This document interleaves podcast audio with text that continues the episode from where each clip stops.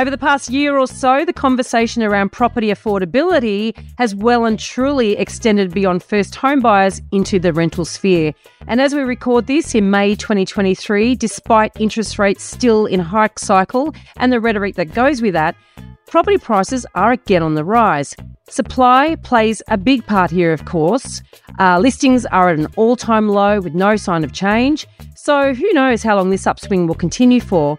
And supply on the rental side, however, is much more problematic, as it will take years to rectify, along with a hell of a lot of investment and collaboration between all levels of government, community housing providers, and the private sector. For the increasing number of dual income families finding it difficult to put a roof over their heads, this is a catastrophe. It does seem that our housing crises have just grown too big for governments to handle alone. Australia's property market, we've said it before that it's too big to fail. Is it possibly too big to fix? Welcome to The Elephant in the Room. This is the podcast where we love to talk about the big things in property that never usually get talked about. I'm Veronica Morgan, real estate agent, buyer's agent, and buyer's agent mentor, co host of Foxtel's Location, Location, Location Australia, author of Auction Ready, and co host of Your First Home Buyer Guide. And I'm Chris Bates, mortgage broker, recently ranked number five in Australia out of over 18,000 brokers in the annual MPA Top 100 Mortgage Broker Before we get started, I need to let you know that nothing we say here can be taken as personal advice. We always recommend you engage the services of an appropriate and experienced professional. Today, we're talking with two people who have been investing a great deal of time, energy, and money into understanding the root cause of our property woes so that they can apply some new thinking to what the solutions might be. We've invited Evan Thornley, CEO, and Jane Frances Kelly, Head of Strategy and Insights at Longview, to join us. And we've spoken with Evan before, back in episode 230. And if you've listened to that episode, you'll recall that he is a technology and social entrepreneur who, for the last seven years, has been consumed with seeking solutions to Australia's housing problems. And recently, Longview collaborated with PEXA to produce a series of three housing affordability white papers the third of which poses some solutions to the three housing crises they have identified and researched, and we're dying to hear more. Thank you both for joining us. Thanks, Veronica. Evan, um, I absolutely loved um, our last chat. I think you really cut to the the gist of what really drives the property market. And um, you know, your white papers that you have released, they're very interesting because I think they they talk about a lot of things that people are talking about. And I mean, before we get detailed into sort of some of the solutions and you know, really where the problems start. What are the three crises that you see, I guess, in the Australian property market? Yeah. Look, Jane Frances, why don't you outline the way we've framed it up, actually? Yeah, so we're saying that, that so we kind of take a look at three housing crises. We're not saying they're all the housing crises that we're failing, but uh, that that we're experiencing in Australia, but uh, they're very big ones. So the first is purchase affordability. It's getting harder and harder to buy a place. Um, and it's the, you know, savings for the deposit is the real barrier there as house prices keep going up, trying to make that 20% deposit. Um, the second uh, and third of the crises are to do with the private rental system. So we know there's a big rental affordability crisis at the moment, how much people have to pay um, to find a private rental. And we're seeing super low vacancy rates at the moment, which is one of the mechanisms that's putting those rents up. But also, it's the case that um, Australia is one of the worst places in the developed world to be a renter. Um, and that's been the case for a long time. There's very little tenure security. There's real kind of issues around, um, you know, houses having defects uh, that are not kind of addressed, maintenance problems, can't cool them enough in the winter, no, cool in the summer, heat in the winter. It's the opposite way around to where I grew up. I have to keep remembering. Uh, and you know, and, and and renters are often treated really poorly by kind of lots of you know property managers and real estate agencies. So those are the three. Yeah, the rental affordability crisis has really hit the news really in the last twelve months. But do you think this is, you know, through your research, has been brewing for a long time? And, um, you know, how does that sort of interlink to the third challenge, I guess, the third crisis around tenure? Does it, does the rental crisis actually even make that third worse, right? Because you're getting rent increases and it's more enticing for investors to turn over renters, etc. Yeah, no, it is, and actually, the um, uh, you know, kind of interest rates rising also means that landlords who 71% of whom own one property and another 19% own two. So they've really kind of got their eggs in one or two baskets. And then if their kind of mortgage payments for those investment properties have to go up, they're kind of often not in the position to be able to absorb all that themselves. And so, you know, kind of that kind of puts pressure on rents as well. So they're all interlinked, um, uh, these crises. No, I agree. They've been cooking for decades in Australia. The private rental system is something that's never really been designed in Australia, right? It's a country which was really focused on home ownership um, I always used to say that Robert Menzies said three things. One, that he was British. Second, that women's place was in the home, not in the workplace. And the third was that you weren't a real man until you owned your own home. And it's kind of fascinating that we think that the first two of those are laughably out of date, but the culture is still kind of giving messages around, you know, home ownership. And so it's the only way to access a good experience in housing in Australia at the moment. So the private rental system's always just been kind of the residual. As I say, it's a really fragmented ownership landscape. Many of the landlords, you know, they want to access the capital growth um, in the market, but they don't necessarily kind of realize how high maintenance and an investment it is, you know, with tenants, unexpected maintenance costs, vacancies, uh, suddenly a tenant might kind of lose their job and kind of have difficulties with rent for a couple of months.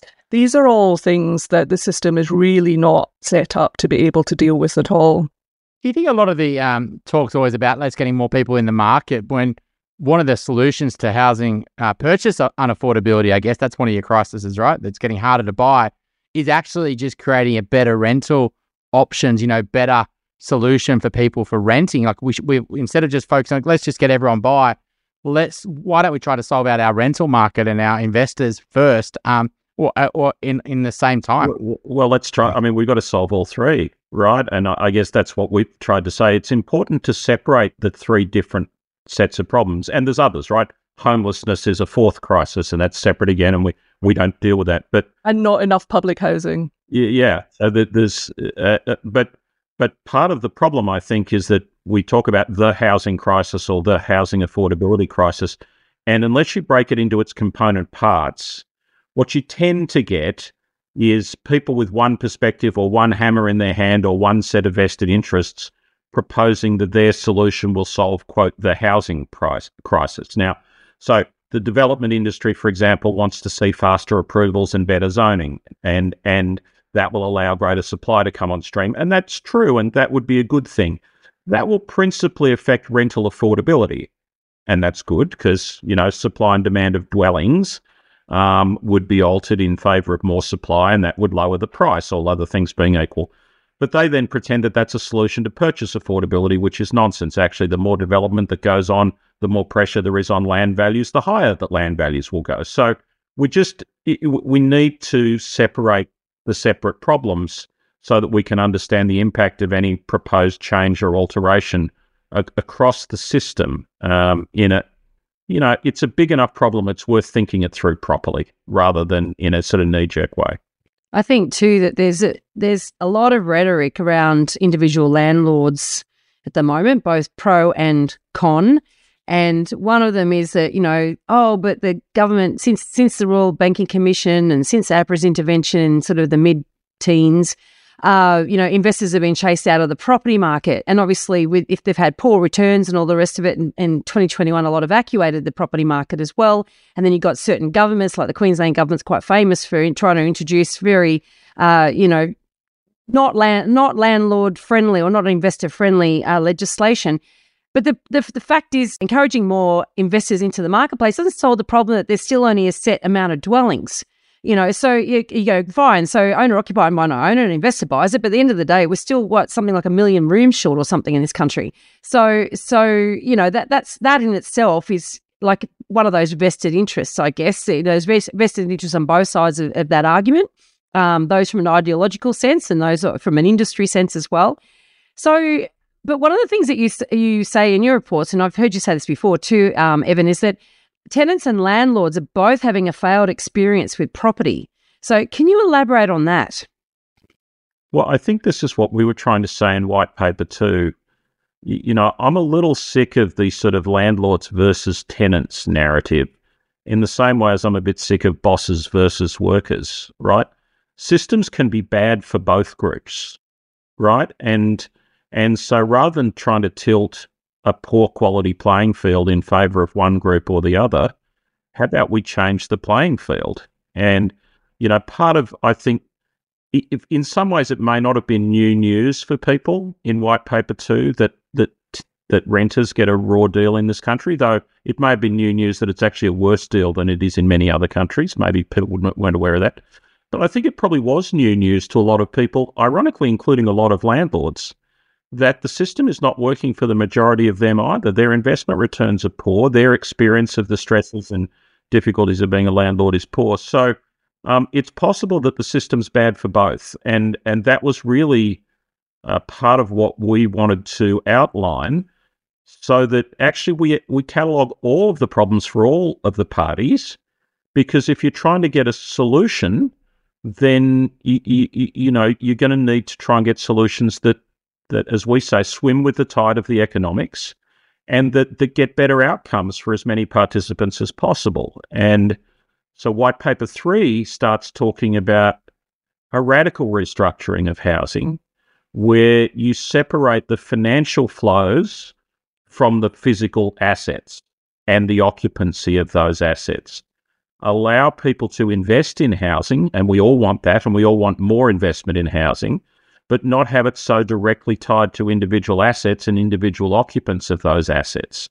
So that to us is what sort of breaks the Gordian knot of the private rental market and potentially liberates a better outcome for both renters and landlords and you know property investors. We had a diagram in white paper two where I remember telling our graphic design people, you know, can you draw a house that is like being pulled apart in the middle in like a tug of war, right? So often a landlord just has one property uh, in three quarters of the cases almost, and so that one property has got to satisfy the needs of landlords, which are for return, you know, kind of uh, sort of low maintenance and flexibility because they've got all their eggs in that one house um, to mix metaphors. Meanwhile, on the other side, the tenants want stability, they want the security of tenure, they'd like maintenance stuff, you know, kind of kept up to date and, and kind of treated well. You know, they, they want to feel like they've got the security of a home.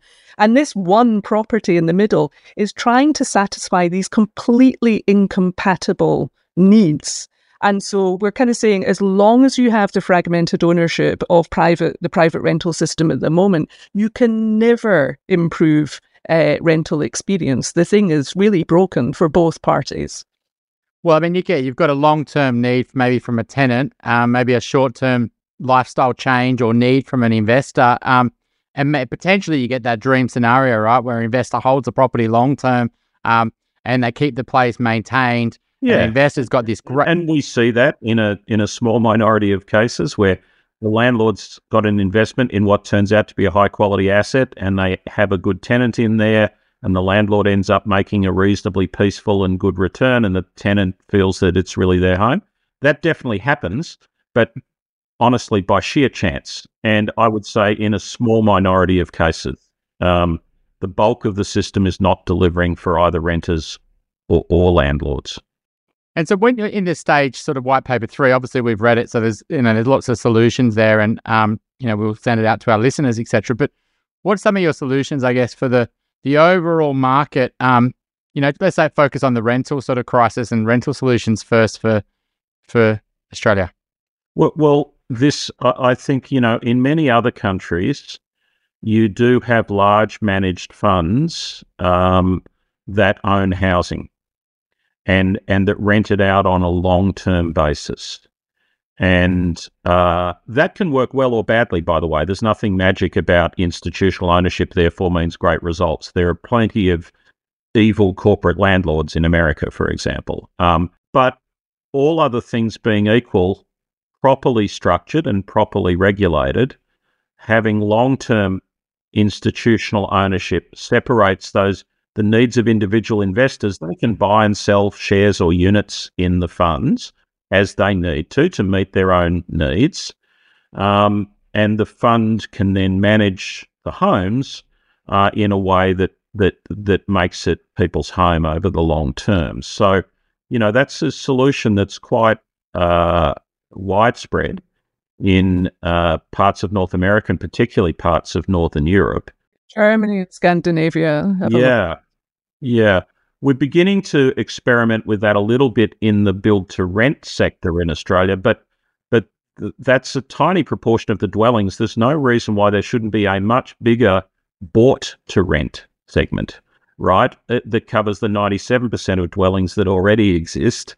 Um, and and if that was well structured, that would create an environment where property investors, landlords, could get a good return, professionally managed and without individual landlord headaches, and where renters could have security of tenure and proactive maintenance.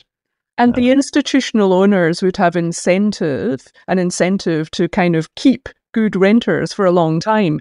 And so we've been in White Paper 3, we have what we call a draft renters compact, um, where we kind of talk about the kinds of things that renters would really like, but that, you know, kind of fragmented ownership landlords can't provide. So, you know, kind of long term uh, kind of contracts, the ability to do interior alterations because the institutional owner is kind of, you know, long holding. So for capital growth. So, you know, you can treat the place like your home uh, within reason.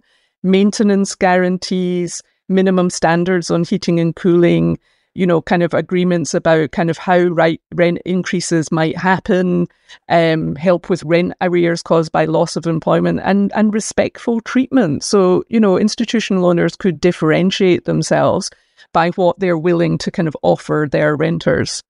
So on that, and and you point this out in one of the report, one of the papers um, that Australian rental yields haven't kept up with the increases in property value. And, and our yields here, and, and look, I'll just preface this by saying I never recommend people buy for yield. However, when you're looking at institutional investors, they're going to be looking at yields, of course. Um, can the build to rent or even the bought to rent sector be profitable in the face of this, given that the drivers of you know entry into this sort of market to be able to provide this sort of housing to, for for tenants you know, is going to come at a greater cost than it would potentially in North America or even in Europe. You know, prop they don't have the same upward pressures on prices in those markets that we have here. How does that work? Well, I think that's what we were trying to outline in white paper 1. The Australian market is different to those markets. It's higher capital growth and lower yield. That's not probably better or worse. Um, in many ways, I think it's actually better. Um, but uh, but the investors, whether they're individuals or institutions, should therefore not be focused on yield. They should be focused on capital growth uh, because that's where the money is in this market. And actually, institutions in many ways are better placed to have a long term focus on capital growth and patient capital than many individual landlords. That's actually uh, that's actually quite a good fit. And uh, you know, if you can get exposed to stable long term capital growth, which is an inherent quality of Australian residential property correctly bought. um, yes, yeah, that caveat. land content, yes. right? Then, uh, then, and and in many cases, because it is stable, uh, you can have some degree of leverage, uh, levered exposure to that to increase your returns on equity. Then that's a perfectly good institutional investment. Uh, institutions in this country are principally familiar with investing in property through commercial property, which is a much more yield driven asset class. So there needs to be a bit of re education for the instos, um, but they invest in other class asset classes uh, for for growth, right? I mean, nobody invests in venture capital or private equity for dividend flows, right? They invest for capital growth. Um, you know, and it's patient money, right? Biotech, it'll take you 10 years to get your money back and you won't get any dividends. They're all negative cash flow, but but if you invest in the right assets, you'll end up making very strong returns. So um, there are plenty of uh, ways that Australian residential property uh, can be a good institutional asset class, but it needs to be packaged up in a way that is uh, that that that meets the needs of those institutional investors. And that's an interesting, um, you know, re- reframe in a way because people look at you know, like venture capitalists, yes, you're right. You're right. You, you know, you invent, you invest in venture capital fund. You're not expecting a dividend, and you're actually depending on type of fund you're investing in, you're actually hoping for return. as opposed, but but with property is perceived as less risky, even though we all know that some people lose money in property. Um, it's perceived as less risky, so it's almost it's interesting to put in the same bucket as those types of investments. Well, well, you know what I mean? Because of that, because it is less risky. I mean, venture capital, you're hoping for probably thirty percent IRRs. Uh, in property, you'd be high single digit or low double digit in many cases. So, because it is lower risk, you, you're more comfortable. Um, but you know, I mean, people invest in gold too. Last time I checked, there's no income flow from that. I mean, different asset classes are a different mix of, of, of capital growth and, and yield. Yeah.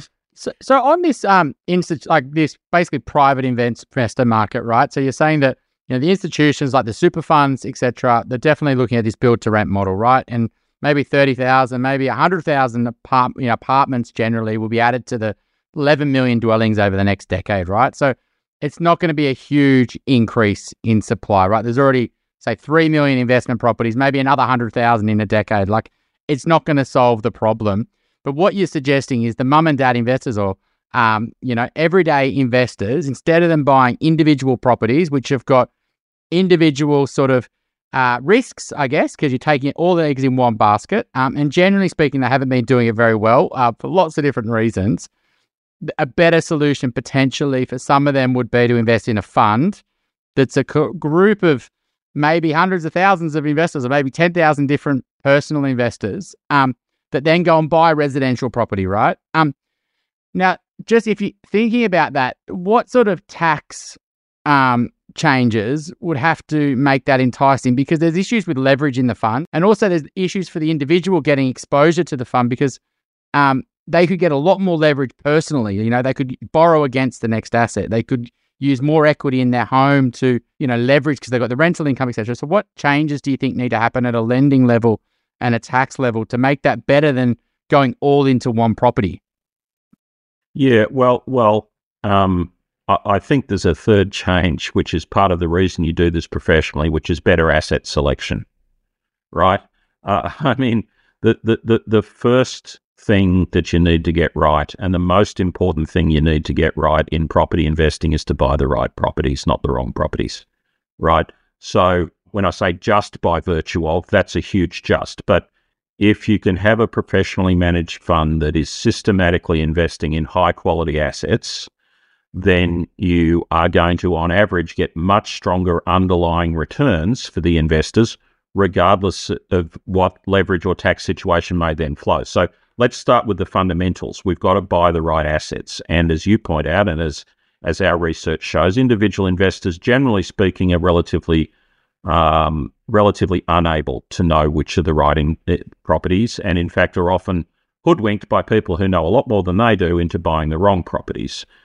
So let's get people exposed to the right assets. Point one. That's actually the single most important thing. Um, the second question then is can you do so in a way where they're not tax disadvantaged?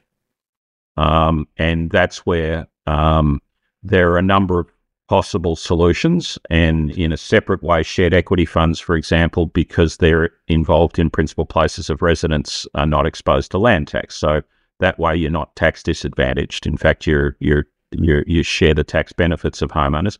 But uh, for individual rental properties, then uh, you would need to have structures that at least mean you're no worse off for things like land tax, and you can do that with a series of micro trusts. Um, but there are also other parts of the market, like the affordable housing market, uh, which already exist and which already have existing government exemptions for people that can provide housing at at at at you know 25% below market rents. So there's ways of dealing with that. When it comes to bank debt and leverage, the broader the asset class, the better. The thing that would make these things much more manageable and would give lenders greater confidence to be able to lend and have security would be if there was a liquid secondary market for the shares in the funds. So if somebody did borrow to buy shares in the funds, which would be a sensible thing for them to do in certain cases, then the lender would need to know that if that person stopped making those repayments, that they could get the security for their loan. Now, currently, they have to go and sell a house to do that, which is actually very unhelpful to everybody, most importantly for whoever's living in that home. Um, if there was, uh, if somebody's units in a fund uh, were the security for their lending, then those units would simply be sold into a secondary market. So that's why in White Paper 3, we talk about the importance of, you know, property is an illiquid asset class. And as a consequence, investors need and demand, and lenders need and demand a premium to deal with the fact that they have to cope with that illiquidity. If you can have a more liquid market, and I don't mean so day traders can knock it up and down, you know, twice, 15 times in a day, like monthly liquidity would be fine, right?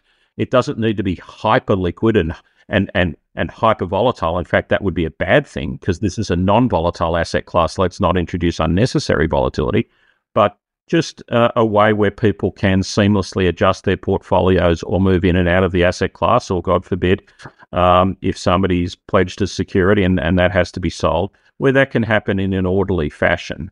So we think that that's one of the keys to creating a funds system that would work is for there to be uh, a liquid market for shares in those funds or units in those funds.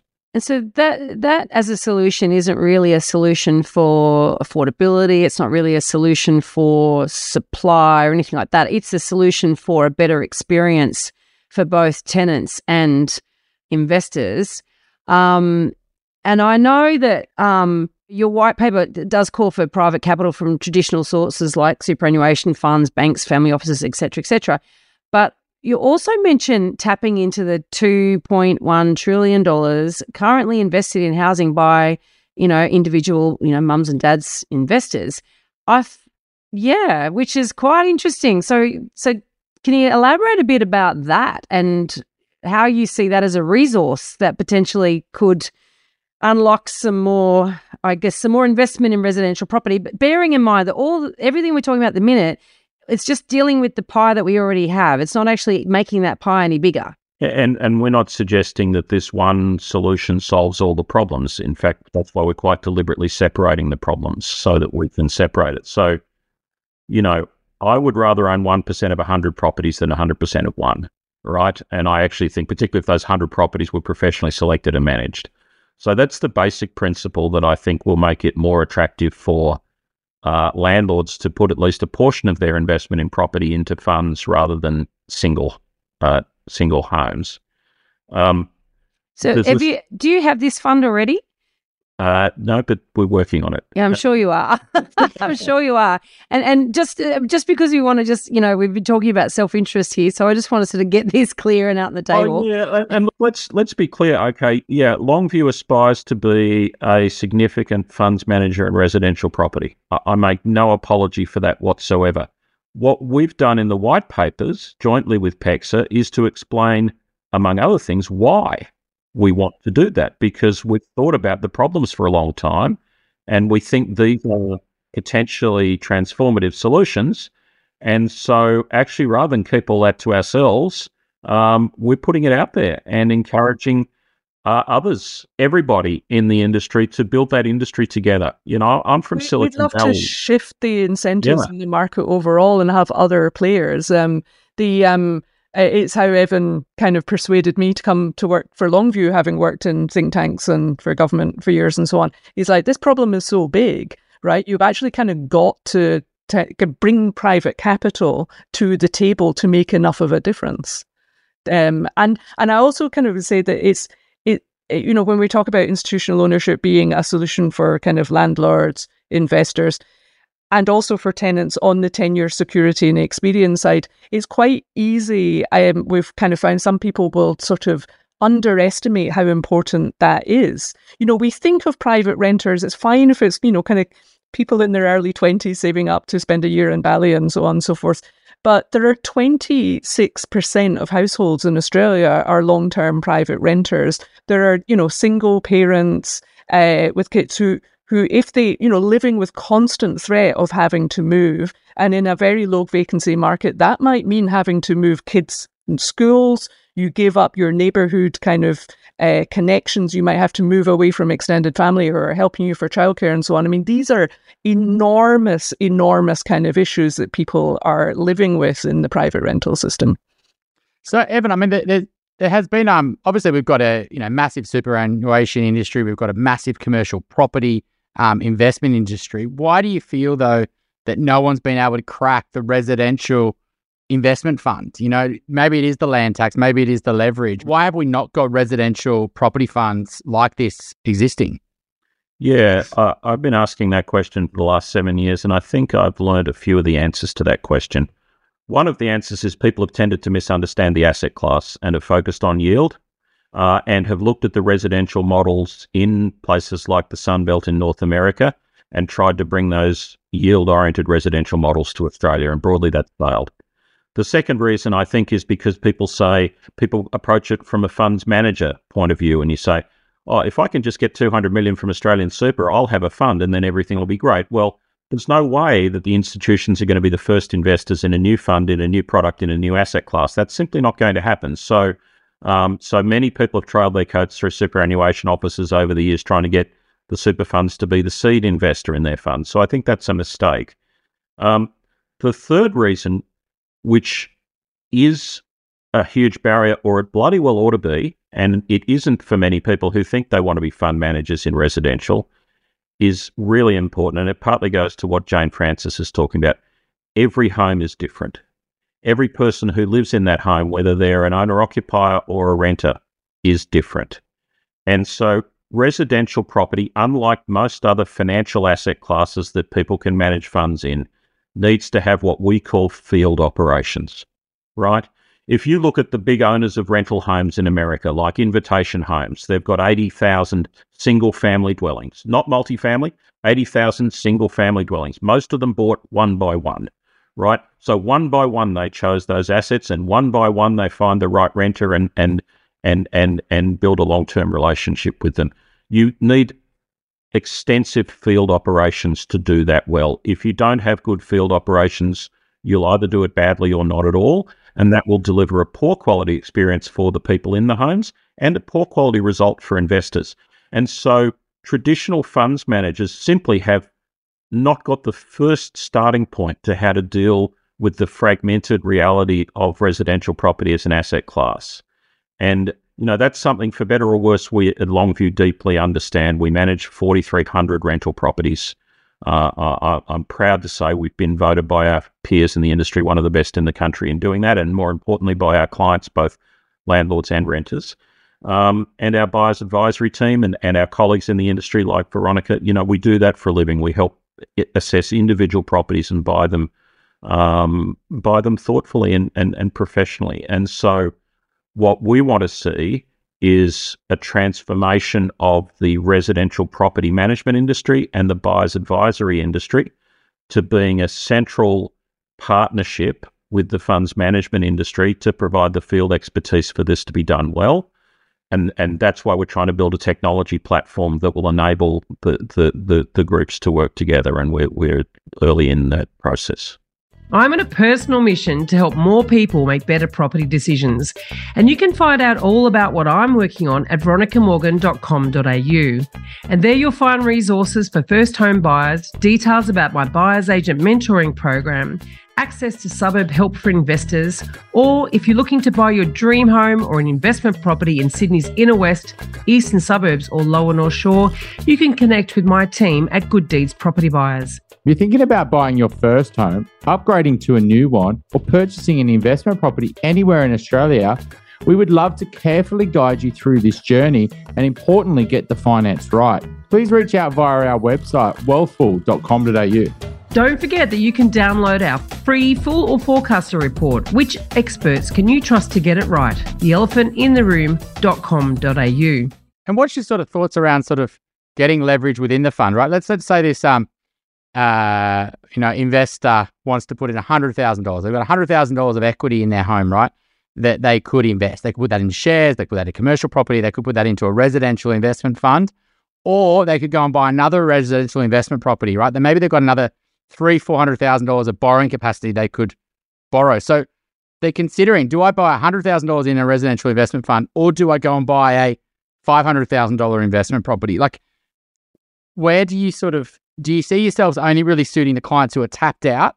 Well, as I say, if there was a liquid secondary market for units in those funds, uh, then you would likely be able to get lending support to put some leverage and put a hundred thousand of your equity and and a hundred or two hundred thousand of lenders' uh, uh, capital into purchasing units in that fund, like a margin loan sort of thing. Yeah, yeah, but on a much more stable asset class.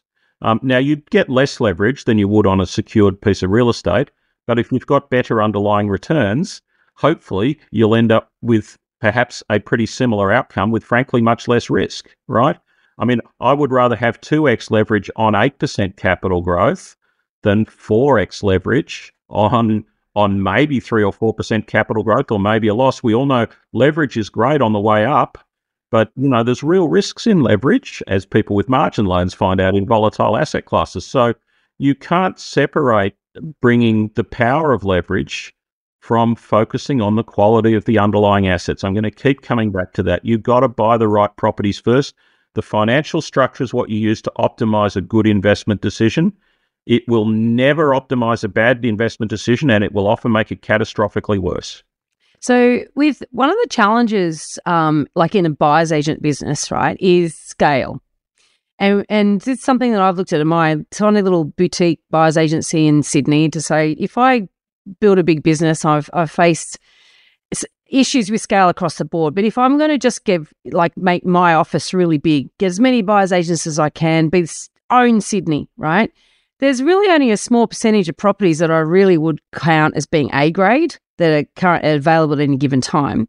Um, and so then for any fund is going to run into difficulties with their categorization of what's a what's a good asset. I would imagine that as when it gets to a certain size, you're going to have to start sort of making some B grade um, acquisitions. Is that part of the thinking around this that that's that's acceptable?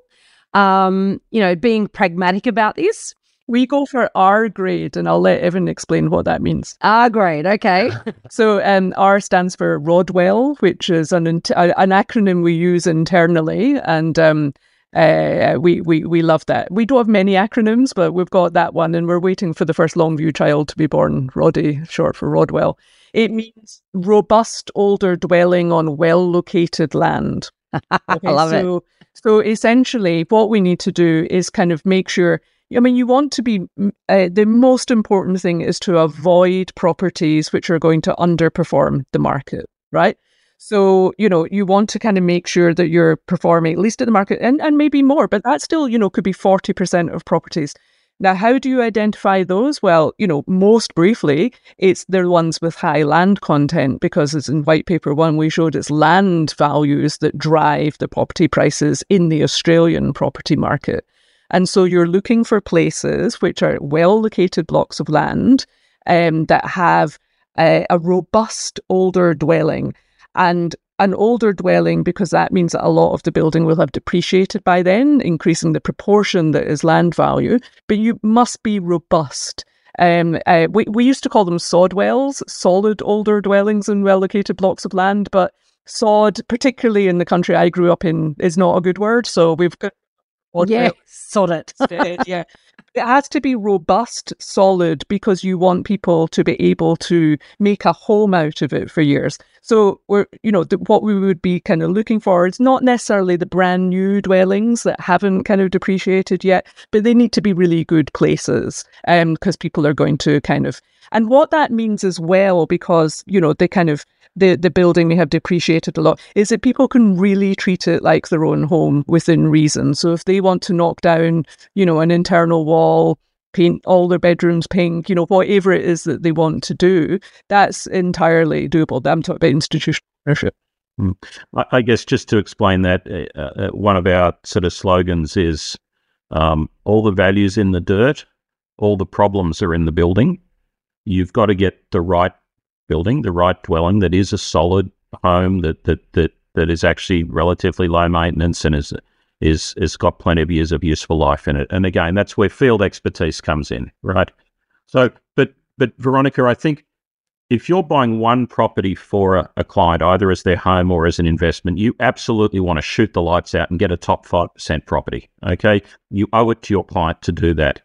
If you're investing in a large portfolio of homes on behalf of a large group of investors, um, the bar is a little bit lower than that.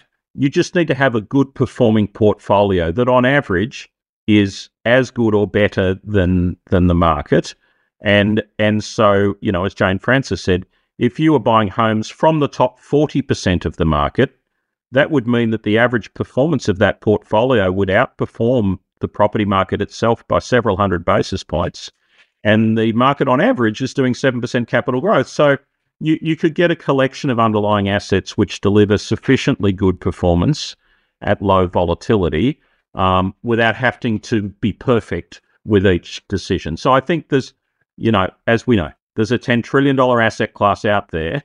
Um, there's enough of those um, uh, properties for the foreseeable future. I aspire to the day when any fund is so big that it runs out of supply. Or one of the other concerns people have is somehow you're going to move the market. I'm like, have you ever tried moving a $10 trillion market? It, it's awfully hard to do that. Um, yeah. yeah. good luck. I mean, and and presumably you have diversity in terms of location as well. So therefore, that's you know you're not going to be able to buy that many at once. So okay, so we've talked through sort of uh, philosophically in a way uh, what might help the experience of both investors and tenants, but still we haven't tackled supply, and that's obviously something that's possibly beyond the remit of this conversation and, and beyond what you're proposing anyway. Because on the other as luck would have it, no. Can I oh. want to give you a supply answer? Go for it. Okay. So we've thought a lot about affordable housing. Okay. Let's start with the most basic and logical point. The cheaper the new houses or the new homes are to build per unit of housing, then the easier it will be for them to be affordable for the people who are going to live in them, right? If they, I mean, I, I look at you know a number of the build to rent operators talking about you know we're building eighteen hundred new units. Eh, you know what was it? Um, two, two, two, 2,000 new units for a $1.8 billion portfolio. And I'm like, wow. So your build cost is 900,000 per. Like that's not affordable housing, right?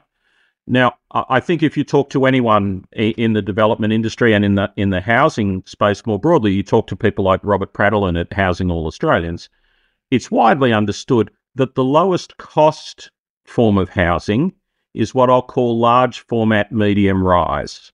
Okay. So, um, uh, larger uh, uh, developments of mo- modest, you know, three to five floors. Um, and you can build good communities at that scale, and the average cost per dwelling is the lowest. High rise is quite high cost per dwelling because half the floor space is taken up with ingress and egress because you need lots and lots of lifts and other stuff, and the engineering costs are high, and the CFMEU will kill you, and like it's a pain. It's also much easier to do mixed use at that medium format. You know, maintain to have lots of different types of households. Uh, sorry, housing uh, stock for different types of households, um, and uh, salt and pepper social housing. Yeah, exactly. And so um, and if there was more built to rent of that type of housing, it would be affordable housing. And much more of the multifamily dwelling sector in places like the US is like that. But it's easier in the US because there's more available land. So, so the problem is actually how do you get the sites for that form of housing, right? Close to transport and amenity in the suburbs where people want to live. And th- the answer is the only way you could do that is to patiently land bank um, over a period of many years a group of properties such that at some stage in the distant future you have a large agglomeration in a good location that could then be redeveloped for affordable housing. The problem is no one has a business model that, that makes sense for that. All the developers tend to have short term business models where they don't want to have holding costs.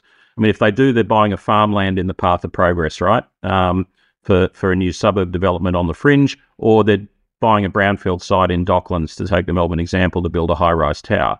Nobody's in the business of land banking the suburbs. Uh, again, forgive my Melbourne centric uh, examples. There are similar, and you know, the only people that land bank the suburbs in Melbourne are Chadstone Shopping Centre and Scotch College, right? But they do.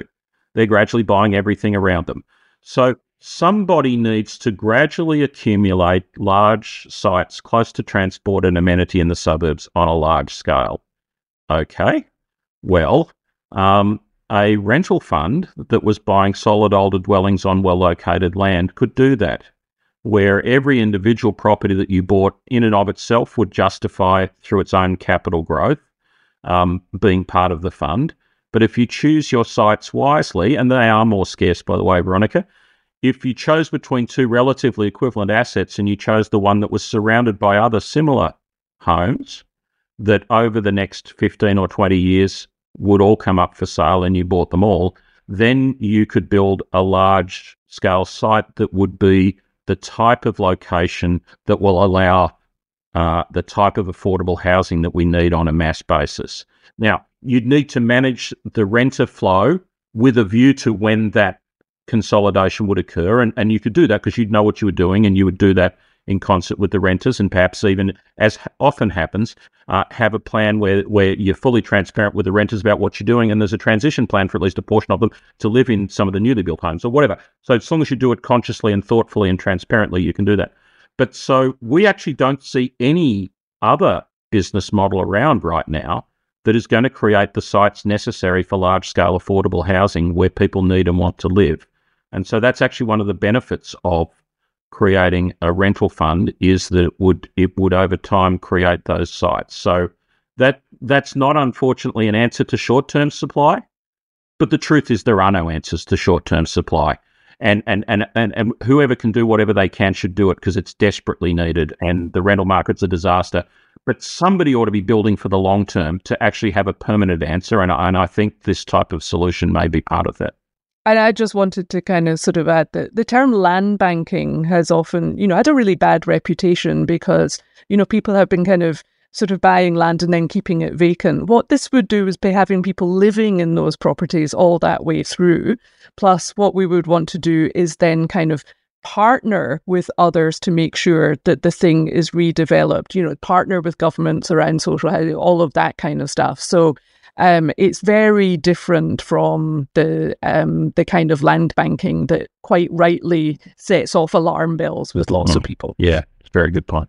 I mean, in the um, papers today, there's a you know the the Labor's um you know uh, doing quite well, right? You know, in the election, right? And there's an election coming around in just two years, and you know policies for that election are starting to you know housing and affordability, right? Like this is great for investors, but ultimately, if you're going to buy those quality assets, you're going to be out there competing with first home buyers. Um, and you're going to be competing on scarce assets. Like that's old housing affordability of good assets is only going to be like the scarce assets. You're creating more demand in there, um, and you're going to be doing better than other investors. But what's your thoughts on labor? Um, because it's you know to solve housing and affordability, there's already the tack on negative gearing, which is most likely going to come back up. There's also going to be more uh, incentive to increase the capital gains tax, you know, uh, discount, right? Um, or reduce it. So, what's your thoughts on, you know, the the power, the, the the temptation's always to go against investors, right, to solve this housing affordability issue, when we should potentially be encouraging investors into the market to create to solve the rental housing, uh, the rental affordability issue. So, what's your thoughts on this, you know, balance? So I'll, I'll, let Evan talk about kind of labour, although I'll just sort of make the point that at the moment they're very focused on the lower income end of the market, um, which is a really good thing because that needs a lot of attention. But there's also all of the rest of the market that um, you know is kind of coming from this as well.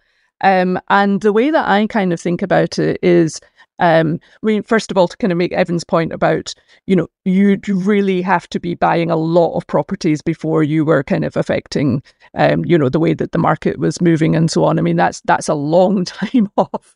Um, the um, and what the way that I think about it is the bank of mum and dad, right? So the um, uh, so like half of Australians currently have um, you know, access to the bank of mum and dad for you know really quite kind of a high amount of average gifts in in Austra- in, in Sydney in some research that we did uh, recently we found the average gift was about $110,000 so someone kind of said to me sorry did, um, did sorry. you say half of first home buyers yeah, uh, have access to the bank of in, mum and dad. Right. Okay, and so sorry. we're going to focus on the people who don't have access to the bank of mum and dad. And, you know, to include myself, I my parents live in a small island off the west coast of Scotland, they just thought it was hilarious. The whole idea of um.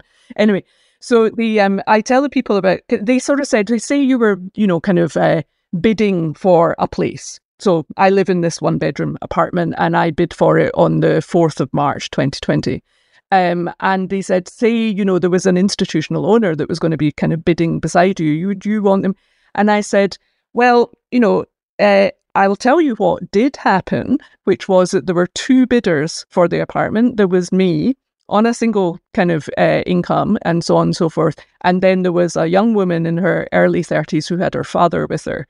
It got to a certain point in the bidding. Uh, I was actually too scared to be there, but my friend who was there told me what had happened afterwards. She turned to her father and he offered her another $30,000. And so she kind of went up. And so I eventually got the place, but that's, you know, how much extra it cost me because she had the Bank of Mum and Dad physically with her, um, kind of at the auction. And so I think I'm going to say, it's like, look, this is, you know, sort of what you're kind of bidding against, if you like, is kind of happening already in an industry. We're trying to make it a more of a level playing field and not just the people who are able to access, you know, those kinds of extra sums. But sorry, Evan will have a better answer on the broader point. I, I just can I can I just add in there that I see that happen all the time at auction, all the time. And a lot of people, they do. It's interesting how this perception, oh, investors are, are taking away first home buyers' opportunities. It's like, well, actually, the Bank of Mum and Dad's taken away investors' opportunities in many cases. Um, and I've seen, I've, I've seen all sorts of behaviour at auction. I find auctions fascinating for lots of reasons. So this is just one one of the bits of behaviour I see. And and I've even seen the adult children saying to and dad, I've never seen mum say, "No, son, I'll stump it, stump it up." I've never seen a mother say that, but I have not to say that they couldn't or wouldn't, but you know, no, son, you know, no daughter, um, that's all right. I'll I'll stump up the fifty grand. Oh, we can do it. We can do it. And and there's a there's a bit of an ego thing, I think, also for some of these parents to go, you know, I can do this, and and I'm here to help, and I'm successful, and there's all this stuff that plays out at these auctions. Um, and so I, I'm quite, yes, I, am aware. In fact, we just recently interviewed, um, we, we, just got another interview, I think might be the week before this, um, on the Bank of Mum and Dad and some solutions to help those people help their children. But like you're saying, is that if you don't have access to that, you are, the gap between those who have and those who have not is going to get wider and wider in this society. So, what are you proposing to help first home buyers? Because we've been talking about the investors and the tenants but I do know you've you've actually launched a fund here, right? Yeah, well, uh, we we and a number of other people uh, have uh, are are moving into providing shared equity as our governments, right? So, and and I think w- we view this as an inevitability in Australia. Um, you know, here's the fascinating thing. People often say, oh, I think we're in a housing bubble. And you say, oh, why is that? And they say, well, because the ratio of house prices to incomes has been going up for 20 years or 30 years and it has to reverse at some point and the whole thing's going to crash. The reality is that gap has been widening for 100 years through every economic circumstance, through depressions, through interest rates going up and down, through different tax policies. Why has it been growing for 100 years? Because as we said in White Paper 1, the pressure of population has been growing land values for 100 years. And property prices are tied to land values which are driven by population, not so much by income. Okay, well, then how has that circle been squared for 100 years? The answer is every generation has had to create a new financial approach to deal with that reality. Our great grandparents, if they could buy a home at all, saved money and paid cash for a home. And that's when the gap between house prices and incomes was much lower. Our grandparents were the first generation to get access to a more broad based system of mortgages, maybe 20 year mortgages, maybe 60% LVR, and that's how they bridged that wider gap. Our parents' generation were getting access to 75 or 80% mortgages and were often bringing in the beginnings of a second income to cope with an even wider gap. My generation are getting 80 to 95% mortgages plus LMI, plus often two full time incomes. The mortgage lemon has been squeezed about as tight as it can be to cope with the fourth generation's challenge of that ever widening gap. The fifth generation are already moving on what we call third party equity. That's already a reality. It's principally called the Bank of Mum and Dad. And that's how that gap is being solved, but only for the people that have it. And so now Firstly, the Bank of Mum and Dad is the fifth largest home financier in the country and growing and will continue to grow. Secondly, governments are now coming in to step in for those who don't have a Bank of Mum and Dad. We've gone from zero to three, well, a little bit in Western Australia for a long period of time, but in the last couple of years, $3 billion roughly being uh, attributed by governments to new shared equity schemes, again, providing third party equity. But as Jane Frances said, principally to the folks at the lowest end of affordability, leaving a big gap in the middle for folks who don't qualify for the government money or the government money runs out, but who don't have the bank of mum and dad. And then there is a new uh, commercial shared equity uh, industry developing. Um, Longview aspires to be part of that. We've just launched a shared equity fund. Our friends and colleagues at Hope Housing um, have, have, got, I think, 60 million in their fund now that are, and are, are out helping essential workers buy homes close to where they live. Um, other colleagues in, in, in like Frontier um, and, and others are doing that. So there will be third party shared equity.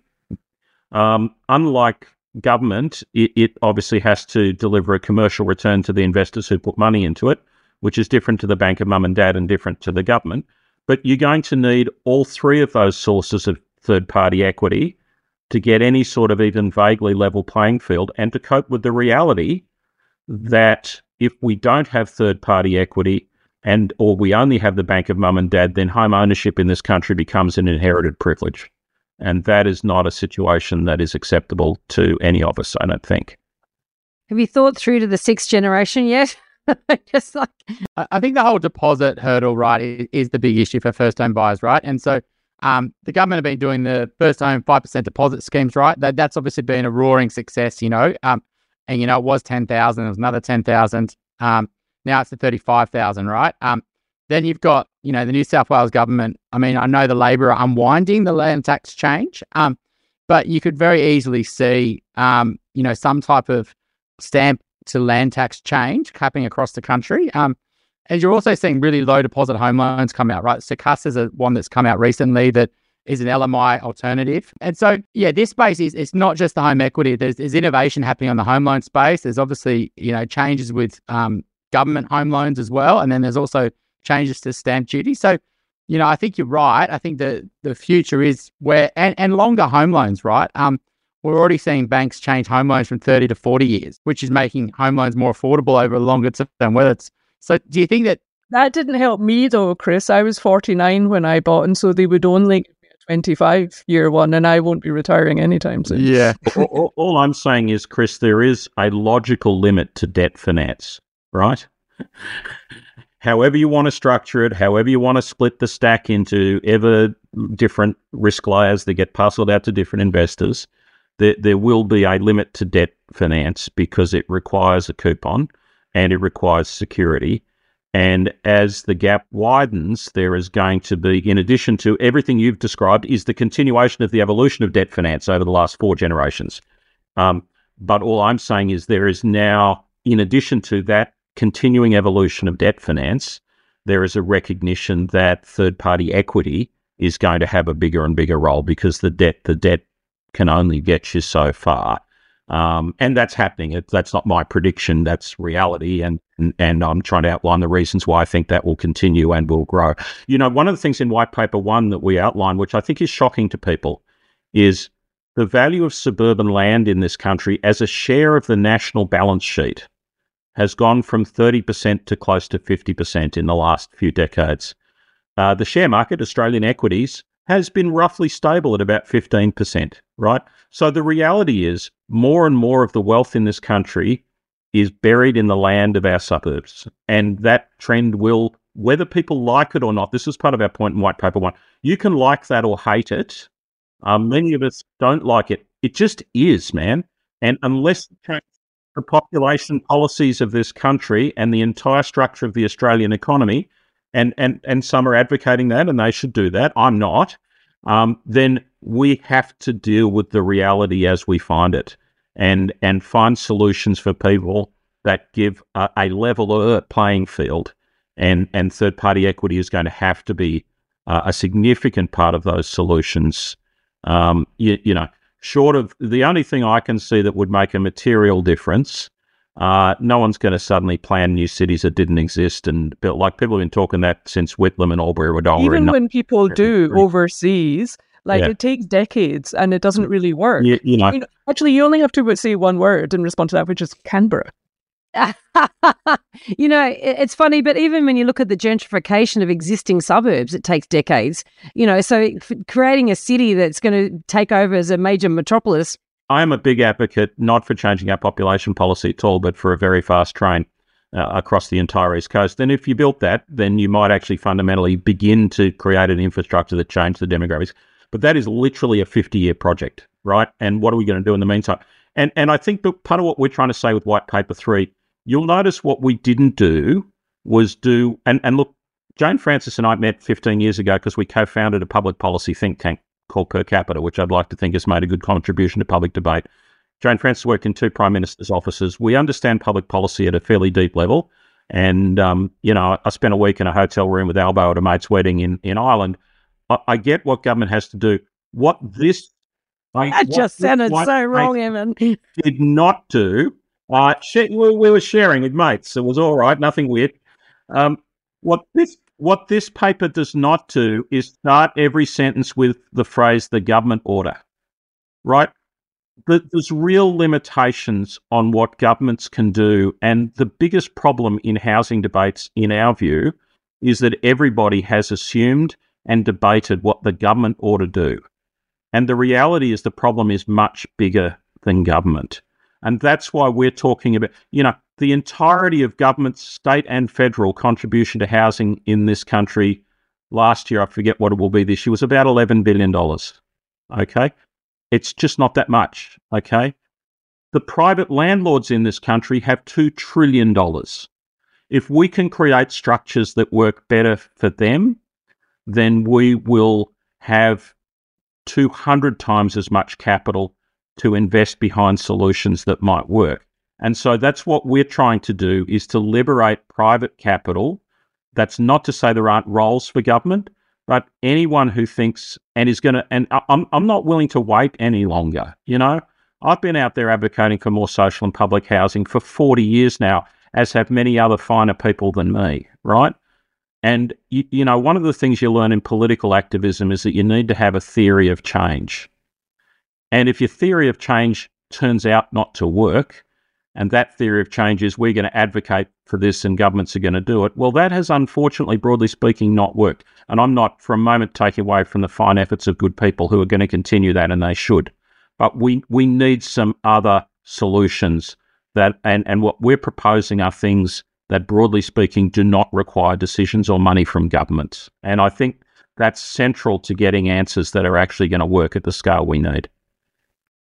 Because we also recognize it's not even just the scale. It, this is stuff is really hard for governments. I arrived in Australia in 2004. And so I just remember John Howard saying no one ever complained to him about the value of his house going up. Right. So, oh, not his house, their house. Um, but the, you know, this part- it, this is it's sort of deeply integrated the housing system into the kind of broader economy in Australia, and there every Australian needs a roof over their head. Um, and so, the, you know, the scale is just colossal. Well, I think, and you know, we've talked many times in this podcast about the, you know, the uniqueness of of um, the the role that residential property plays in this country's economy. And you know, in the introduction, I said, you know, we've, we've discussed is it too big to fail? The property, the residential property market here. We've certainly discussed. Um, you know, you, you've provided some insights into why it's got to that point, or what's what why it's got to the stage it's got to, but also, um, you know, how resourceful we are in, ma- in ensuring that it continues, i.e., the third uh, party shared equity side of things as a, as a way to keep sustaining it, right, and propping it up. Will it get to sixth generation?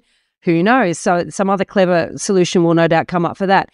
I think um, what what you say about being pragmatic effectively is basically it is what it is. So stop fighting it and let, let's just work with it.